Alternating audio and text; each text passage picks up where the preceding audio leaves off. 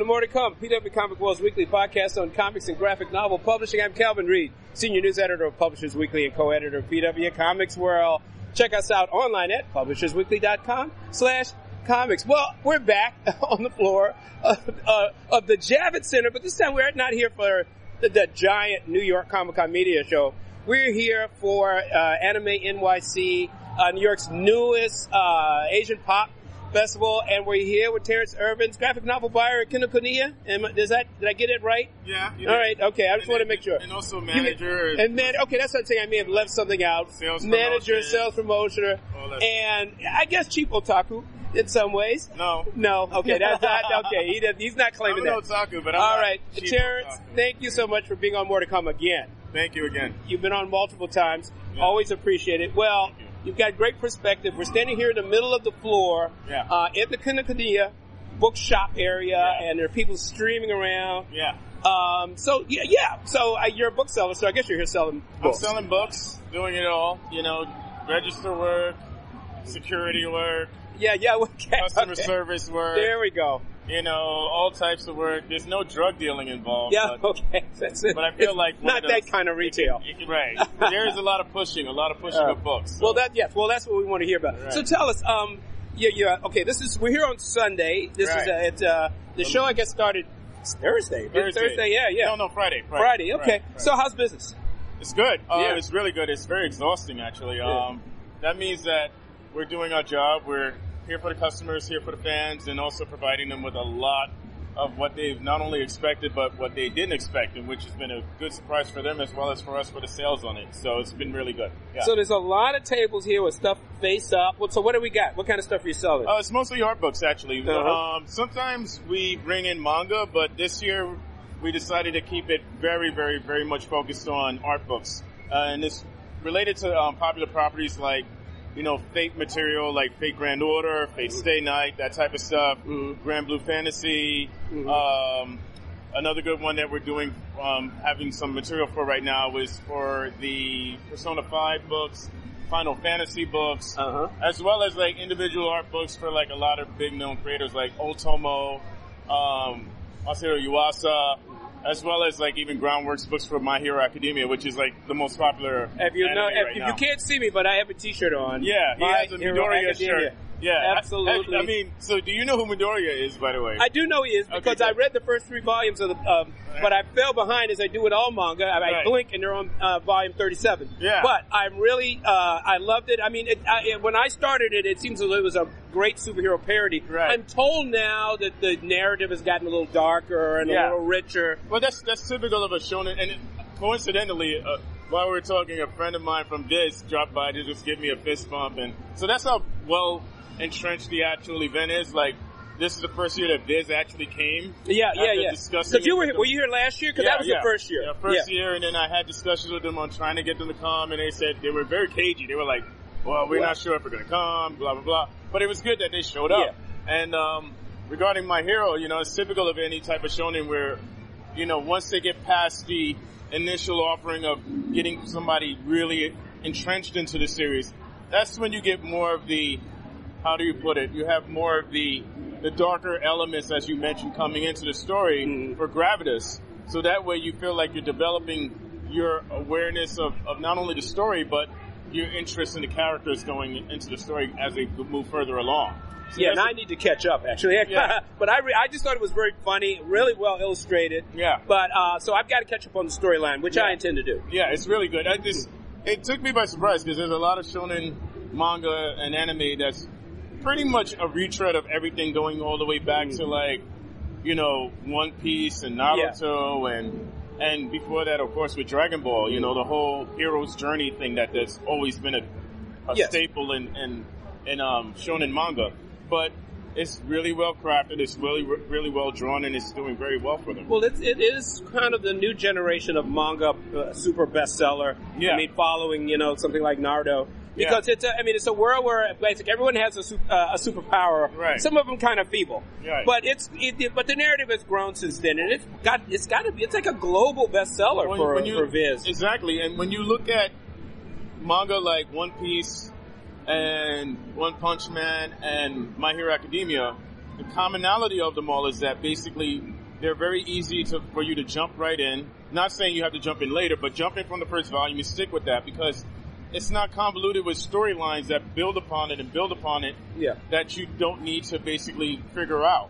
And I hate to say it, it's one of the situations that have made superhero comics in this industry very difficult to actually not only match the sales of, of manga right now, but also to bring new readers in without having to use like a movie or other types of gateway products to go in and media releases to go in, because it's convoluted with just too much going yeah. on. And if you can start a new X-Men series and keep it just simple and keep going with the simplicity of it all, go, even if you get to two hundred issues or more, then you're you're doing a, a lot for yourself by making sure that you can keep fans in and getting newer fans to come in.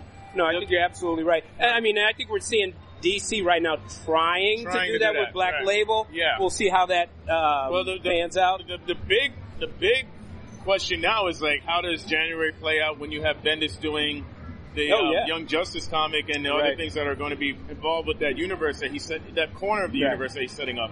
And that's very important. Yeah, you know, that's right. I've forgotten about that. That yeah. old Young Justice line. Exactly. That Bendis so, is running. Exactly. So, you know, the thing about it is that, you know, I, I, I love all comics, I, and you know this, Calvin. I, I read everything oh, yeah. and all that stuff. Yeah, no, you're... You, you know, and, but the thing is, now I'm trying to figure out ways to help everybody out and figure out how they can actually get to that level, because the success of manga is just unrelenting. I don't want to say it's surprising. I don't want to say it's overwhelming. It's unrelenting. Like, it does... It just keeps getting bigger. Well, it's a relief to see that it's rebounded after the uh, the, yeah, the, the recession areas. Yeah, yeah, uh, the nineties and, early and two thousands, uh, the right. piracy era. Not that piracy yeah. doesn't remain an issue, but mm-hmm. yes, and, and this show is a really good example of that rebound. Um, it, although the, the, the anime and manga shows never seem to suffer very much, they continue to grow.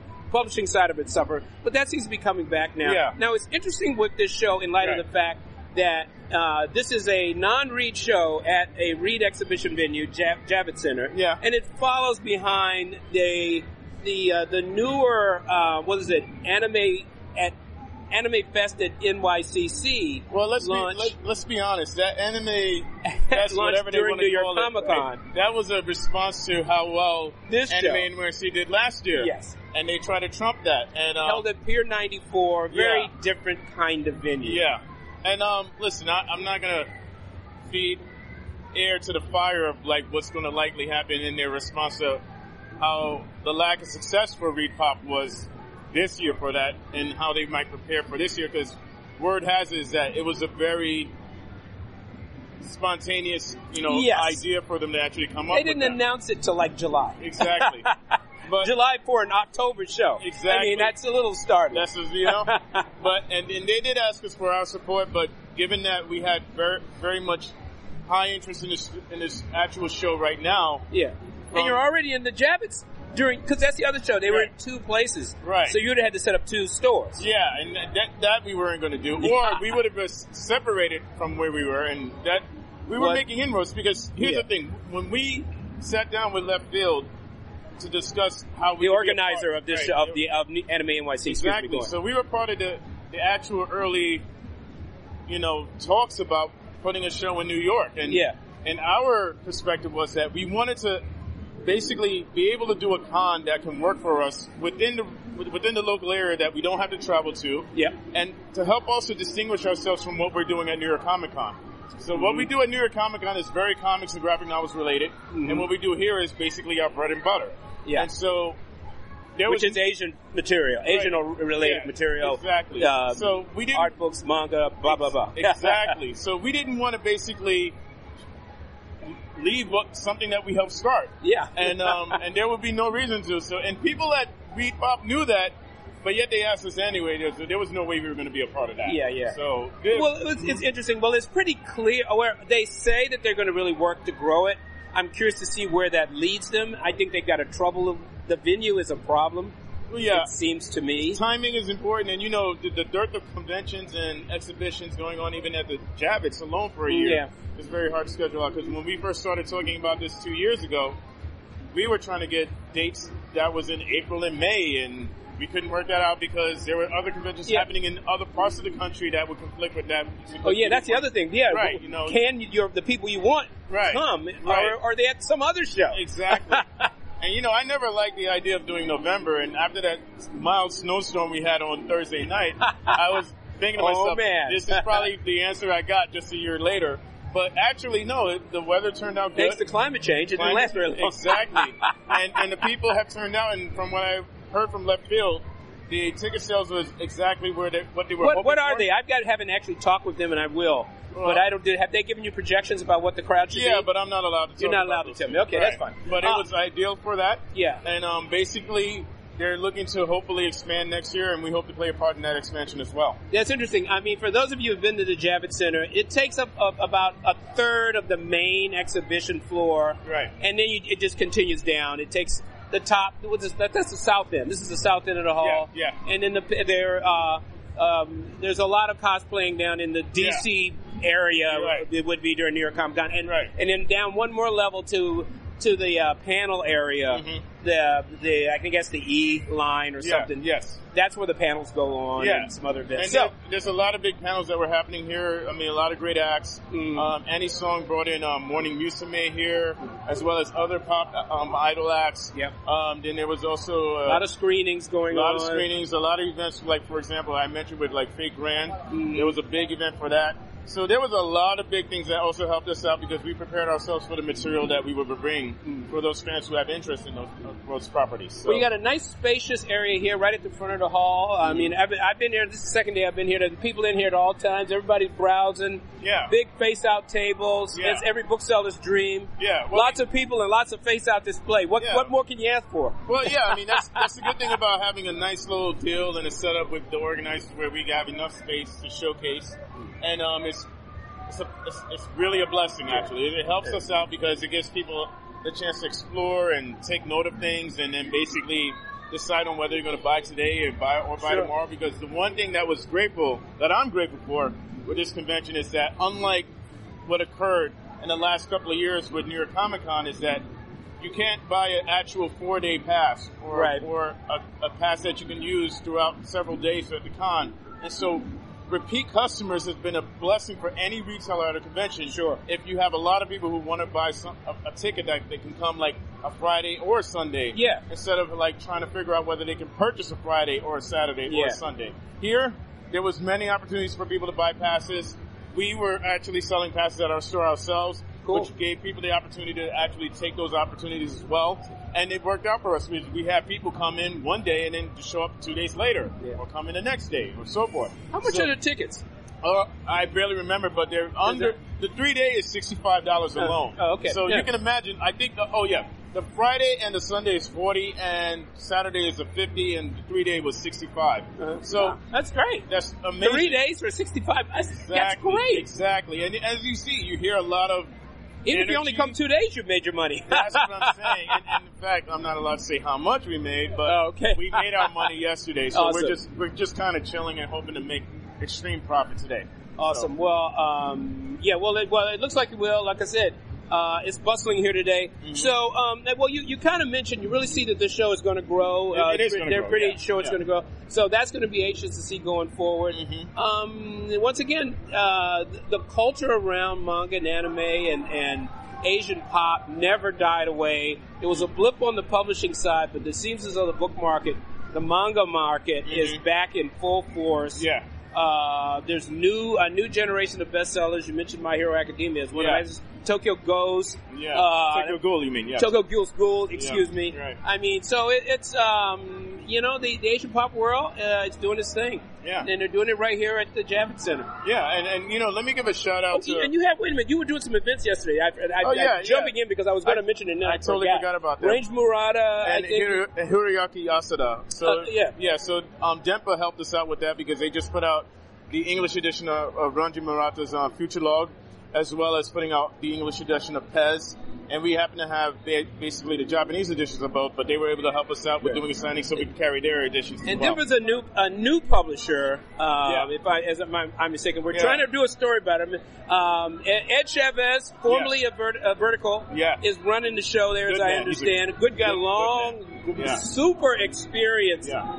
Uh, in manga publishing yes, uh, yes. in Japan and here. Yes. Uh, really an amazing background. Yeah. So we're going to try and track him down at some point, too, and get some more information about you Denpa. You should, and um, we're we're heavily supportive of them since day one. Um, well, not necessarily day one, of course, but yeah, what I mean yeah. is like just meeting it for the first time, even though we met years ago, actually, yeah. I just can't remember where. But like hearing what the what Denpa's plans are altogether for for not only their mission but also what they have for years to come. All right. We definitely want to support them on that. We have hopefully a lot of plans in the future to do with them. Time in, time out throughout the years, actually. So all we'll right, see. More to come on Denpa because I don't know no. too much about them at all. Um, but but but but they're the best new manga publisher out. Okay, do you know how many? what do you know how many titles that co- coming uh, out right now? They just have Pez and um, Future Log, and uh, there's another one I'm but forgetting off the top of my head. Yeah, all right, but I gotta have a lot coming. Though. I got to chase down it, yes. which I'm going to do. Yeah. All right. Well, look, this is great, Terrence. Always great to talk to you. Thank um, you. You know, we're right here in the belly of the beast. Where yeah. else would we want to be? Thanks yeah. so much. For being on More to Come. Thank you again, sir, and thank you for saving my career. yeah, don't believe him. Hi, welcome to More to Come, P W Comics World's weekly podcast of comics and graphic novel news. I'm Heidi McDonald.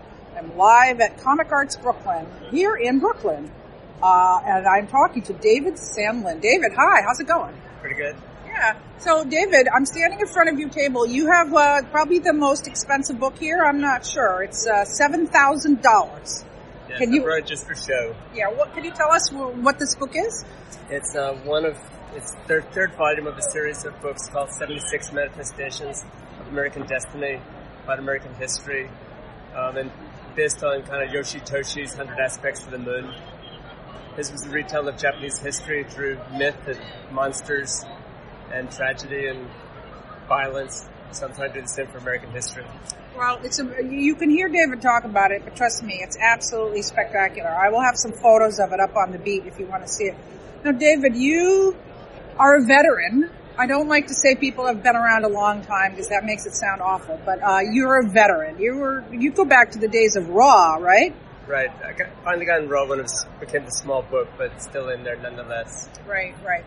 And you, obviously you have art exhibits and make prints and, you know, do all sorts of incredible uh, stuff. So, you know, what's what's um, what's your biggest observation of the change and how this kind of work is uh, received since since the Raw days? Um, I just think that, like, it's a real flourishing of it. Like, there's so much going on right now, like a real golden age for independent comics. Yeah. And you're starting a new comic now, right? Yeah, I'm slowly working on a graphic novel. I just wanted to do a Rezo version. I like having something affordable for here. So I did the first section of my graphic novel, Belfast, and then also brought a catalog that shows my books and paintings that I did just this year. Yeah, that's called The Paintings of David Samlin. Sleep of History. Right. It's called Sleep of History. Do you find you have more raw material to work with these days, uh, speaking of American history? Too much. Well, uh, your work is I at... I did a book this year, I did it last year, still have it, unfortunately. It's called Bright House, about the Trump era. Yeah, it just gets more and more accurate with each passing day. So, all right, well, we stay away from politics, but uh, here on More to Come. But um, uh, anyway, you will find this at David. Now, so if you're not here at C A B, where can we find your work? At uh, Desert Island, Printed Matter, and um, Owen James Gallery. Oh, can you uh, purchase it online as well? Um, if I get around to mailing it. Okay, well, uh, we urge you to do that because this stuff is absolutely amazing uh, and beautiful. So, uh, David, thanks for taking a couple minutes to talk to us. Okay, thanks. Oh, no, I love it. Yeah, you surprised. Uh, hi, Heidi McDonald here, live at C A B. Uh, I've caught up with Frank Santoro. Frank, how's it going? Very well. I love being here at Comics Art Brooklyn. Yes, indeed. Well, Frank, you were a previous guest on More to Come, uh, talking about your school yeah. in Pittsburgh, your yeah. comic book dojo, as you yeah, called it. Yeah. Uh, with cots and mats and masters with kendo sticks beating right. uh, just the floor. Yeah, the floor. yeah, yeah. Uh, but anyway, I thought it'd be nice to kind of catch up and see where you're at now. So that yeah. was a couple years ago, I think. Yeah, it was a couple years ago. School's going pretty good, you know. Uh, we have uh, students coming in. We have somebody coming in from Italy uh, next uh, month, I believe. And um, it's going well. Uh, the online stuff has slowed down a little bit, so you people out there who want to sign up for that online course, I would love it. But, you know, it's interesting because there's more and more comic schools now. So, you right. know, I used to be you know, one of the few games in town, me and, me and James and Tom. Now, you know, it's, it's a whole different world. So so I'm focusing on my uh, my French cartooning career. Ah, so, yeah. okay. Well, uh, yeah, you have a book that's out in France, correct? Yes, and then it's going to be published uh, next year by New York Review Comics in the fall of, uh, yeah, twenty nineteen. Oh, wow. What's it called? Pittsburgh. Now, just for those who don't know, Frank lives in Pittsburgh. So what is the book about? The book is about uh, my parents. Uh, it's a, you know, it's a memoir. My mom was in high school while my dad was in Vietnam. My dad survived Vietnam and then uh, got married and had a family. And um, I just tell that story because, you know, they now they haven't spoken to each other for longer than they were married. Right, right. Yeah. yeah so. Uh, no, uh, so, um, Do you want what? to get into the comics gossip? Do you want to cut right to no, it? No, no, no, no, I was just going to ask you, are your parents, like, Santoro, is yeah, that Santoro. An, an Italian? Yeah, man, Italian. So my dad's Italian, my mom's Irish, classic Catholic. Ah, yes. I have found that many times these, uh, these unions are drawn together by passion, but they don't last that that's, long. That's very true.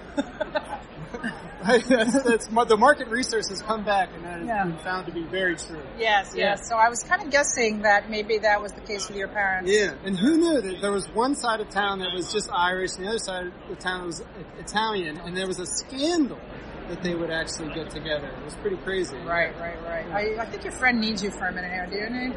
Oh, okay. Anyway.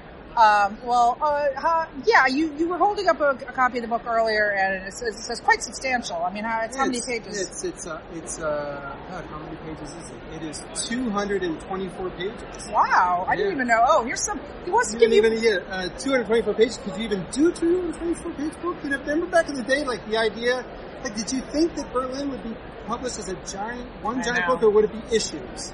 Yeah, you know, know, do you get into the Dave Sim phone book idea then at that point, or you know? So. Right. Well, interesting. I haven't seen you for a while, actually. I mean, I think I missed you uh, at the circuit this year. So, yeah, um, I didn't, yeah. yeah. But I mean, tell me what, Frank. You're a keen observer of the comic scene. I mean, this is the end. I, I call Cab. Cab is certainly the end of the, the, the season, road. Yeah. The end of the season yeah. for most of us. Yeah. Uh, yeah. What you know? What's what, what was your take on? This, this, this year. year's circuit. I didn't do as many shows this year just because um, I uh, I think I got burned out a little bit. I think a lot of us are feeling, you know, there was ten years ago there were only a handful of shows. You know, there was the MoCA, S P X, uh, and that was it. And then T C A B came around, and then, you know, now C A B. So it's just like, plus San Diego, if those of us who do it. And then, uh, you know, I, I, I get exhausted.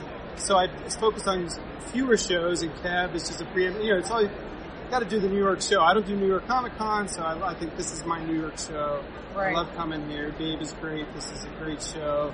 Um, great space. Yeah. And, um, I don't know. I'm, I'm, I'm, I don't feel fatigued this year because I think I was able to, uh, Uh, uh, pace myself, right. Unlike yourself, who, yeah. who, who really went for it. Oh year. God, I know, and yeah. I am just so done. So looking forward to spending the winter at home in my tiny hovel. Now, are you going to go to Angoulême this year, like you, other years I've seen? No, I went earlier. I went this year in twenty eighteen, but uh, I think I can only do that show every couple years. Yeah. Although I'm fascinated, I wish I could because it's the one of the very rare new, United States years with Corben yeah. oh, as the Grand oh, Marshal. Oh, oh. And uh, yeah. yeah, are you go? You're not going. I'm going this year. Oh, book, yeah. well then, Frank, you can be my. I, oh, I would love to do ah, that. I could maybe get a go. scoop with with yes, Corben. Yes. But you know, in France, could I even get close to him? I know, right? You know, we'll try. Well, he's a. Uh, I'm not. I'm not. I'm not sure. I mean, he's an older man. Uh, yeah. He's in his seventies. Yeah. So I'm not sure. Do you how... think he looks like Den? Do you think oh, he looks like his characters? I don't. I. I'm not sure. Oh, so look, Frank. Let me ask you this though. Uh, I was there last year when they announced that Corben was going to be the Grand Marshal, and uh, you know, so controversy. There was controversy in my house because uh, let's face it, there's only ever been three Americans, right? Who yeah. were, won the Grand Prix? Yeah. It was uh, Spiegelman, right? Right. Right. Uh, then Watterson. Right. No, and Dude, you were there the year Watterson. Right. Right. Yeah. Right. Right. So every time I go, Americans win. Uh, and now Richard Corben. Well, because, you know, he's very popular over there. So that's the only, I understand maybe the, the, the concern. However, he is extremely popular over there. So I don't mean that that makes it any better. However, you know, well, uh, I know where, you, where you're going with yeah, yeah, yeah, yeah. No, and I'm not putting his work down at all. Yeah, but I yeah. think if you were to say, you know, who balance. are who are the three most important American cartoonists on the world stage... I doubt that Corben yeah. would be one well, that would It's Ameri- like one of those kind of like lifetime achievement it awards. It is, it like is, it Academy is. Yeah, yeah, yeah, yeah, absolutely. Like, like the guy that he kind of had, I'm not saying he's a dottery or something, but you know, they know he's getting up there and, you know, yeah. this is taking a weird turn of an interview, but I, I, I, I yeah, I, I think there would be more deserving American cartoonists, particularly of maybe a different gender. You right. know, so, um, yeah, if we could, you know, get Carol Tyler over there. Well, yeah, but, uh, I mean, listen, we're, I am not putting down the work of Richard Corben, uh, but, uh, you know, he did draw a lot of, like, Conan takeoffs that were about naked women. I guess I am a little bit. He's a great artist, though. I'm not... But that's a different era, so, yeah. Yeah, yeah it is. Yeah. No, but it's just really interesting. I think a lot of times people... Watterson, Corben... Watterson, Corben, Corben, Spiegelman. Yeah. yeah, well, uh, there you go. That's a, that is a wide range. But I guess what I was getting at is, like, you have a French publisher, and you have been to Angoulême several times, and I think until you go to Angoulême and go to France, how. you don't really quite understand the French it's, attitude yeah, about a yeah, lot of things. Right, but it's, like, it's also so vast. It's, like, two San Diego Comic Con. Right. Because it's, like, spread out through the town and everything. But no, I know what you're getting at. But I was just in Italy. I, had, I went to a couple shows in Italy, and um, you know, the attitudes are very different there also. But then, you know, but then like Jose Munoz is like walking around, right? You know, or like some of the greats are like walking. So it's a, they put the mainstream and the alternative together. Whereas, and even in France they do that. Whereas here, you don't see that so much. We have the, our own show here at C A B, and then you have New York Comic Con completely separate. And so it's right. an interesting di- dynamic. Right, right.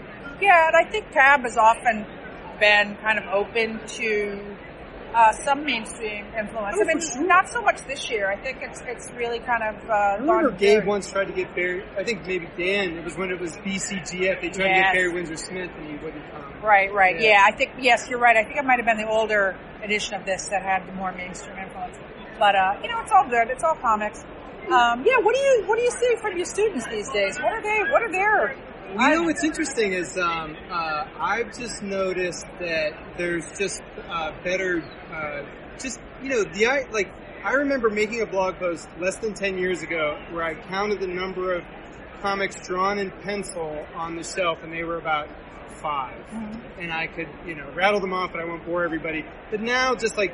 The pencil, pastel, watercolor, like, you know, the printing technology is such as we're seeing such a proliferation of full-color comics and not just traditional media comics that you saw this somewhat in the eighties with your Moon Shadows and your other uh, Kent Williams, you know, Havoc and Wolverine type of things. But then now you see that, like, art, the art school comics thing has really come home to roost, and I just see this... Like, I remember once we had a talk, like, art, art, art comics is sort of a dead end. Oh, yeah, that was my dumbest statement no, ever. No, no, no, no, no, but that was a good conversation. You know, I understand where you were going with that because at the time, that was the perception. I'm just saying now it's, it's the tipping point has happened and you just see these different kinds of comics, and I think this shows a testament to that, but that's even going into the mainstream now where you see just uh, these kind of full-color comics with no black line, and you can do that, and, you know. Oh, absolutely. Like, I mean, you know, Vanessa Del Rey. Oh, yeah. Something. You know, we're starting to see also, I feel like, kind of a little bit of resurgence in the digital realm, too. Yeah. I think that uh, there was a big push when iPads came out, and then it kind of faded away, but I do think a lot of artists are kind of doing some interesting yeah. digital things that, again yeah, as well. That Mike Sands, you know, Iron Man uh, graphic novel from thirty, thirty years ago. Yeah, yeah. Looks great. Yeah. I know, I know, no, but I mean things that are presented no, on the internet. Yeah, yeah, yeah. No, but I know, I think, uh, you know, people, it, it comes and goes. There's always styles. I noticed this year that, um, uh, as I did the debut column that I try to do every year, uh, a lot of the younger cartoonists were doing things that do are kind of story-based. A lot of science fiction comics, actually. Yeah, a lot of people love that science fiction stuff. Yeah, I'm, I, I love science fiction. However, uh, it is interesting. It's like, you know, I just, I mean, like, my God, that new Tilly Walden comic is like, it's a big science fiction book, but it's like, I just can't, like, something like that is so massive that I just can't even imagine something like that existing ten years ago. So just like the, the change is so monumental in the last ten years, and we've seen it, but I don't even think, you know, we have a handle on it yet. We need another ten years to really see how much the change has been since the great graphic novel renaissance oh, of two thousand seven or whatever it was. Right, right, right. Well, uh, It sounds like uh, you're still optimistic about where all this is going. Yeah, I'm optimistic because Dash Shaw can make a full, you know, full hand-drawn uh, animation and have it, you know, distributed in theaters. And, you know, like there, it's just like there's open, new roads are always opening up for comics in ways that I really don't think we could have imagined ten years ago. Yeah, you know, so. Yeah. There's far fewer concrete roadblocks that are insurmountable. I thought you were going to make a Paul Chadwick joke. Oh, yeah, yeah. I love Frank. He gets all my old eighties comics references, and he's not even as old as I am. But so you still have that storage unit with all those? Oh, of comics? Course, absolutely. Anytime you want to come help me clean it out, baby, I'm, I'm, I'm, I got to do a massive clean out now. I ran out of room. It's like I literally have to shove the door. Right. Man, that's well, great. Isn't that why you got a dojo? That's right, because I just, it's, it's secretly just my comics compound. So anybody wants to come visit my comics compound in Pittsburgh is more than welcome. Yeah, uh, well, just one more plug here. You do have an online correspondence for us, right? Yes, and, and, uh, yeah. Are you still going to keep doing it? Yes, yeah, of course. It's uh, so if you, anybody wants to check that out, it's comics workbook dot com, and they can check me out at santoroschool at gmail if you're interested. And yeah, the online stuff is great, and you know, I'm, I've just, you know, I had a couple students come up to, to me today, and it was like a, a really interesting, you know, they're very, very uh, helpful in, in making me feel optimistic about the future.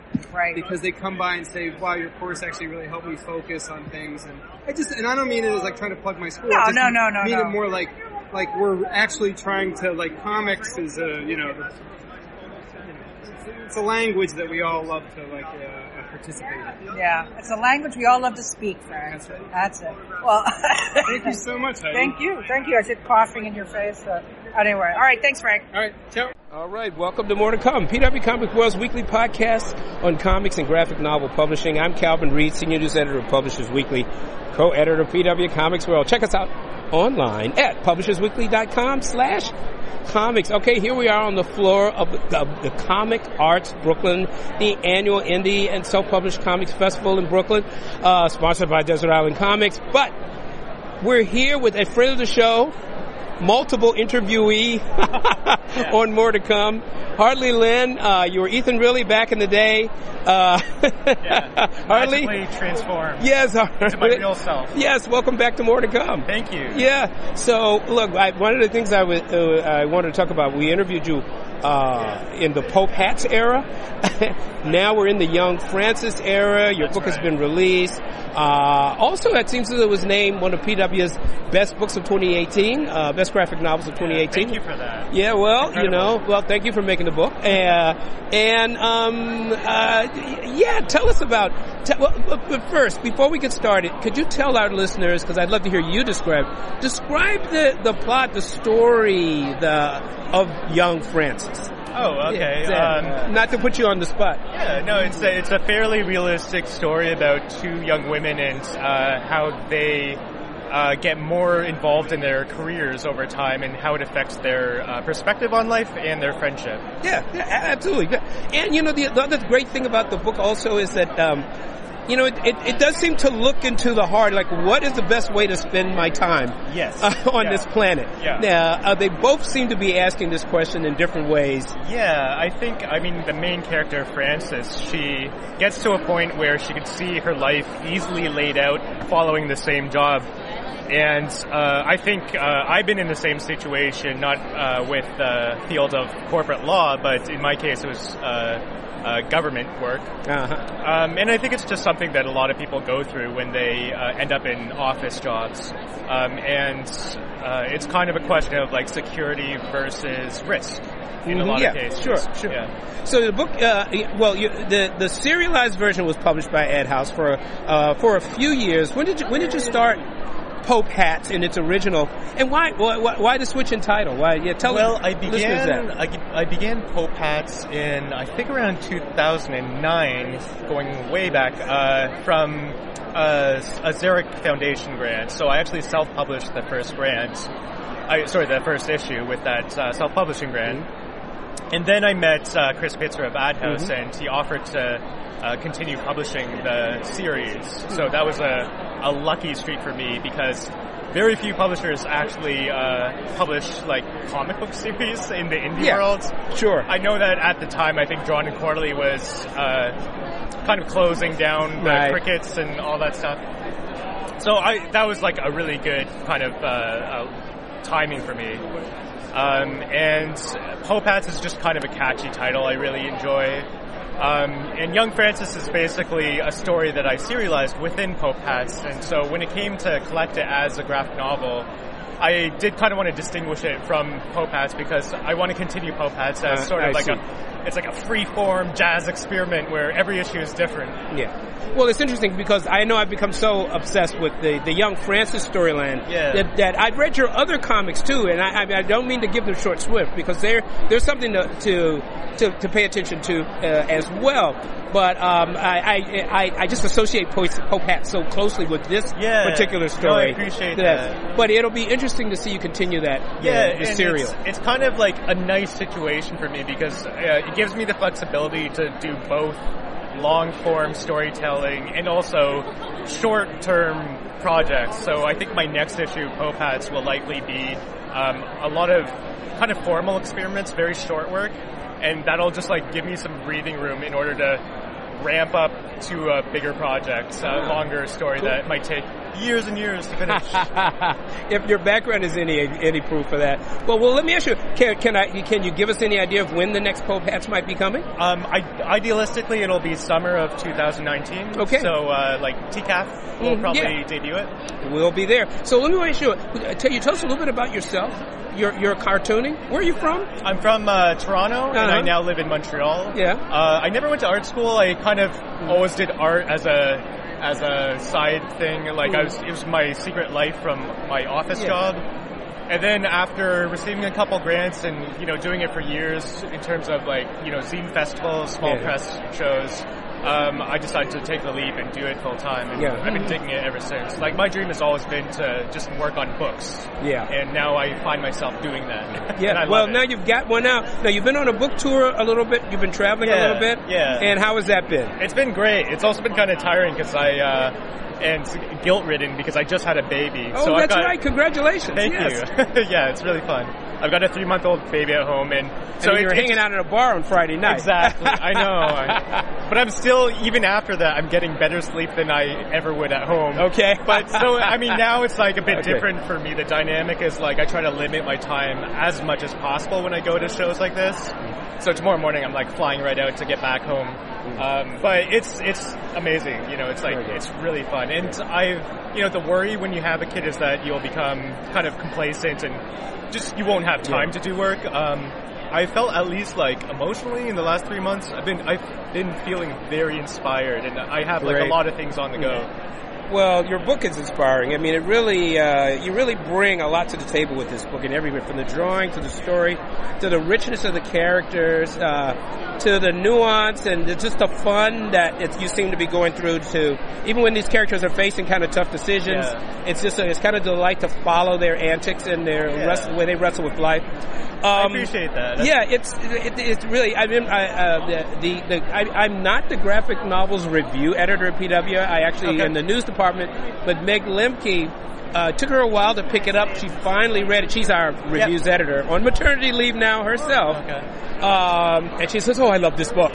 So, and so I find that reaction happens a lot Thank you when so I much. when I point people to Young Francis. So, um, uh, look, there was one more question. Like, oh, what, this is uh, you're back here at Comic Arts Brooklyn. Yes. What do you think? Uh, this is your second year, I think. Yeah. Yeah. Any comparisons? Yeah, I mean, like last year was the first year they moved the show to yeah. Pratt in this uh, very spacious warehouse. Yeah, because you've been there almost every year to these yeah, I mean, Brooklyn shows. I took a break, but uh, I think after that break, the first show I did was last year. And, I, you know, it's just like a great decision of Gates to move it here because the yeah, crowd is like bustling. And uh, I think it's amazing. It's like, and it's one of those shows where it's not, you know, like one third of the show is interesting work. It's, it's like ninety-five percent. Yeah. It's pretty overwhelming. So no, there's it, a great energy, and Javits done a really good job of it, I think.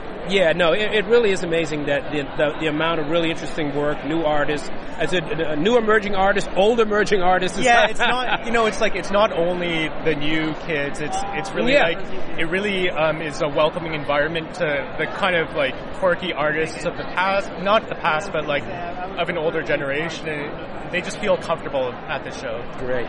Well, look, Harley, look, welcome to the world of book publishing. Uh, you. you done did it. Uh, and and what an effort. Uh, so and now I'm waiting to see the next Pope Hats. Uh, yes, in summer.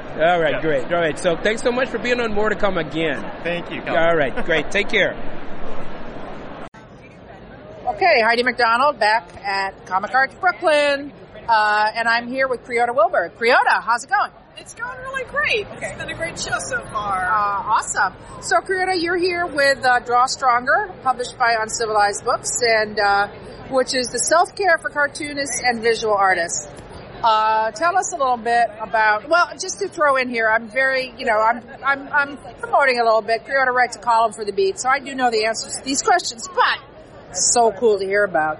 Uh, Creota, you are teaching artists about how to take care of their bodies so they don't get in pain. Uh, what made you want to talk about this?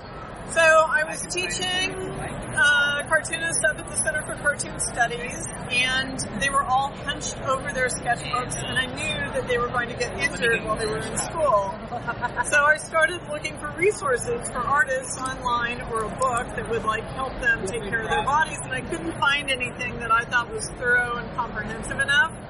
So I just ended up writing the book because it just seemed like the fastest way to right, get it done. Right. And uh, and I understand the book is uh, actually doing quite well and is, is actually being purchased for some curriculums, correct? Yeah. So some schools are actually using them for their freshman arts student classes, and that's very exciting. Yeah. Um, also, a number of different uh, colleges and universities are buying copies for their libraries. So if you're a Broad student, you can at least go to the library and get a read and check it out. Awesome. And of course, uh, you know, again, you do write a column, an ongoing column for The Beat, uh, uh, and you talk a little bit about some case studies in there.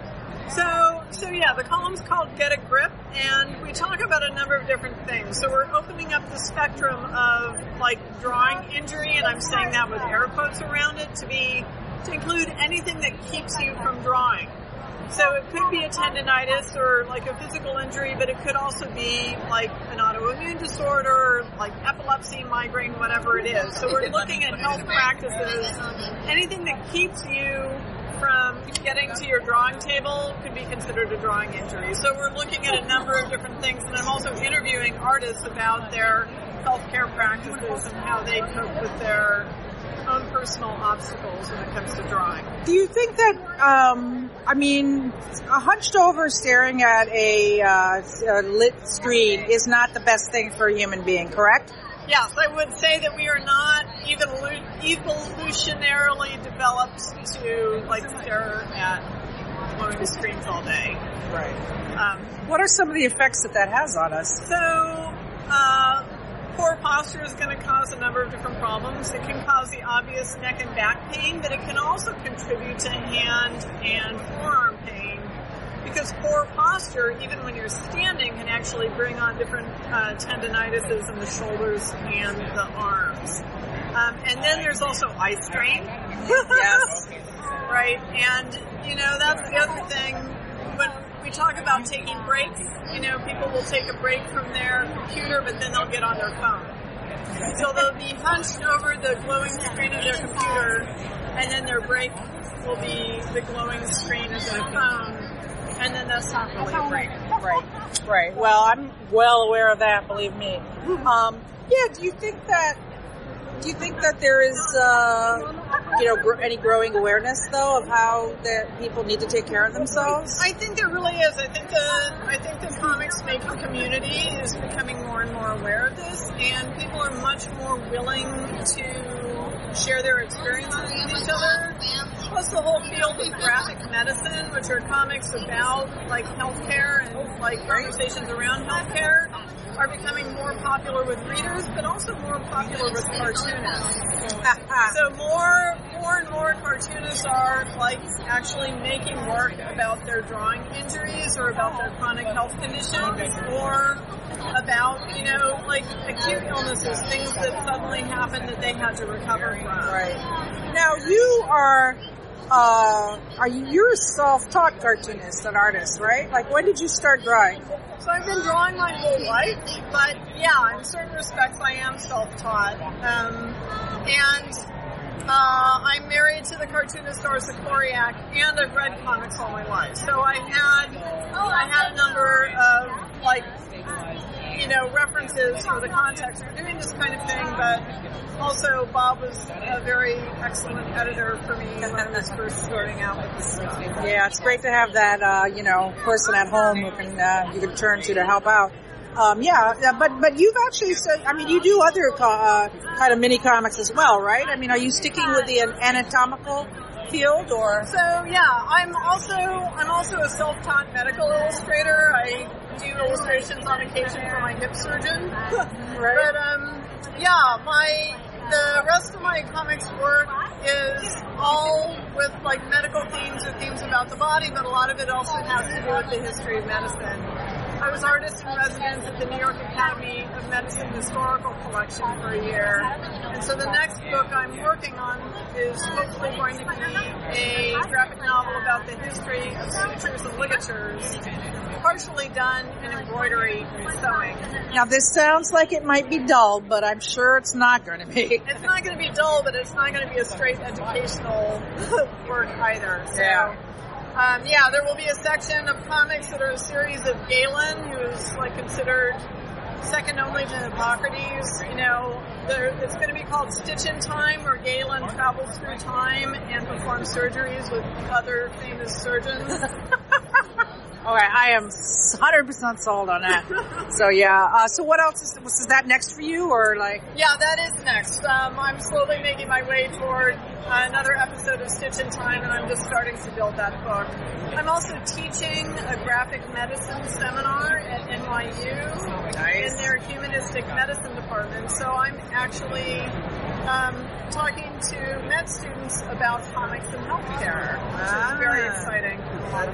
That's great. Well, it's it's wonderful that somebody is paying attention to this and giving some good, um, you know, actual information about this topic because uh, there's a lot. There's a lot of people out there. A lot of great cartoonists have suffered from R S I, you know, carpal tunnels, and uh, you know, it's not healthy. And um, you know, the more people who know that and get some resources for it, the better. Yeah, and we want everybody to be pain-free and drawing and creating comics as much as they possibly can be. Yeah, well, Creota, thank you for your efforts towards that goal. And thank you. My pleasure. Thanks, Heidi.